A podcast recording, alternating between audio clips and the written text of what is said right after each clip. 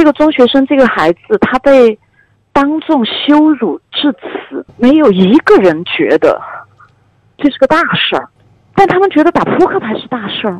确实是觉得什么时候打扑克牌成了一件要请家长的大事如果我是这个老师的话，我会把那几个打牌的孩子叫起来，然后让他们斗二十四，看一看谁最厉害啊！甚至呢，我可以把它发展成一个下课的一个固定的项目，我可能真的会组织起来。就是现在很多学校不太希望孩子下课的时候跑跳疯玩，觉得不安全。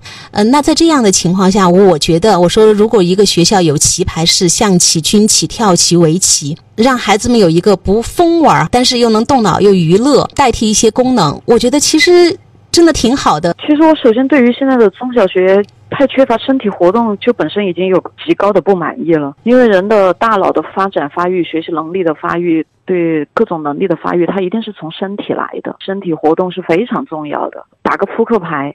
就是我们到底对于娱乐有多么大的成见，对于娱乐有多大的敌意？我准备了几段音频，一个是中央音乐学院周海红教授聊自杀，聊这个抗挫折。有一个男孩跳桥的事儿吗？听说过有一个哈佛女博士跳楼的事儿吗？反正没听过这两件事儿。孩子自杀的事情总是听说过的。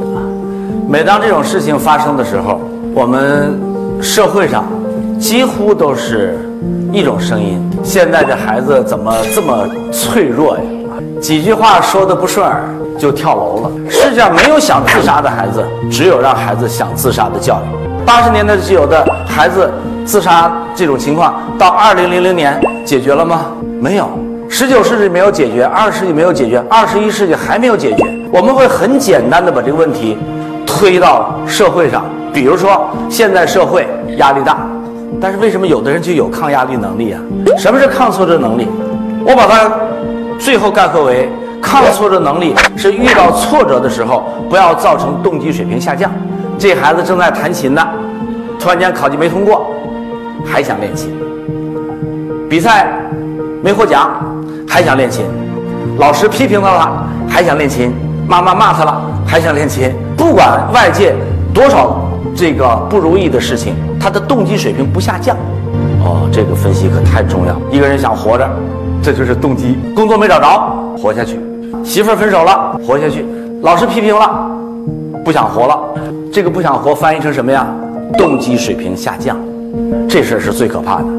我宁愿孩子学习动机水平下降。好了，那为什么人会出现活着的动机水平都下降？活着的前提啊，需要要得到满足，而且有满足需要的。目标，首先他有审美需要，每天住在非常脏乱差的环境下；他有优胜需要，每天都被贬损；他有成就需要，自己的生命在无端的被浪费；他有亲和需要，这个世界没有一个人是关心和呵护他的；他有自由的需要，他被限制在一个很小的空间里；他有生存需要。明天吃什么都不知道，这时候就发现你活着的动机水平越来越低了。同样面临挫折的时候，有的人是不是都有痛苦感啊？但是痛苦的强度不同，深度不同，持续时间的长度不同。所以第一个我们要培养一个人什么呢？防止减少伤害感、痛苦感的产生。那么第二个，产生伤害感与痛苦感的时候，如何尽快的消除痛苦感和伤害感？抗挫折能力的人格到底有哪些特征啊？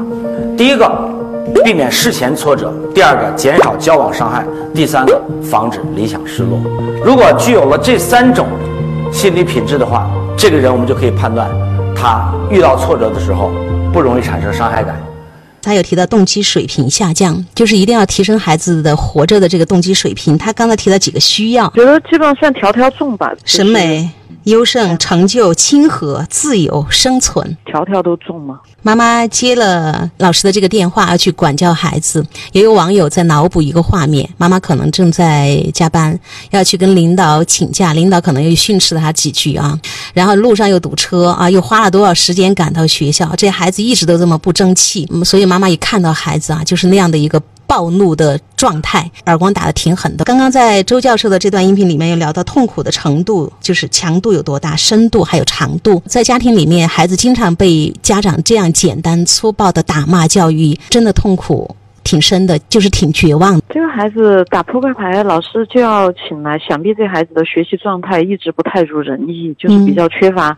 学习上的成就动机的个人估测，他从小到大都有抚养人是比较强势的，所以他确实也没有获得自由，也没有获得太好的价值感，所以就玩扑克牌嘛，就是学习不攒劲儿，然后玩就挺攒劲儿的。在大家的心里都有一个感觉，就是我觉得你是学生，你就应该呈现一个什么状态？老师找你了，去学校以前真的是你要把你的情绪要。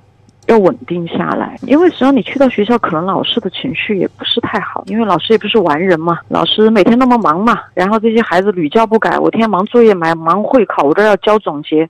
你看你们家孩子三天两头怎么样？可能老师说不定也是有点情绪的。然后你会面对孩子，他也是有情绪的呀，因为他绝对已经被处理了嘛。困难就是老师、家长、所有人，我们叫心智成熟的大人，是觉得当老师你发现孩子在打扑克牌的时候。你是怎样去评估这个事情？怎样去看待孩子的需求？比如，首先青春期的孩子他是需要娱乐的，他是需要社交的。那么我们怎么样因势利导，化不利的状态为有利因素？扑克牌这个事儿你也说了，可以搞个扑克牌比赛，可以搞个扑克牌时间，啊，可以任命这个孩子为我们班的扑克牌的扑克牌学习委员。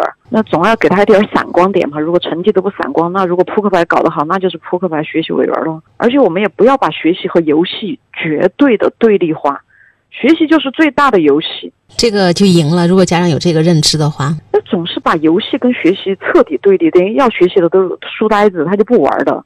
玩当中就没有学习。我们人类的学习最开始是来自我们与这个世界的多种多样的身体活动、身体游戏。我说实话，比较反感这个玩物丧志，就是这些。实际上玩扑克是可以玩出很多东西来的。这些其实就是开动脑筋嘛，让人精神愉悦。那上课其实他那个状态是挺好的。如果这个孩子在各个学科上都不拔尖儿，都没有兴趣点，没有闪光点，没有过高峰体验，那你让他在扑克牌上有点高峰体验。那说不定也是一条道路呢。但是很遗憾，我们看不到这些。我们人的需要是不停的发展的，生存需要、安全需要、被尊重的需要，最后是自我实现的需要等等。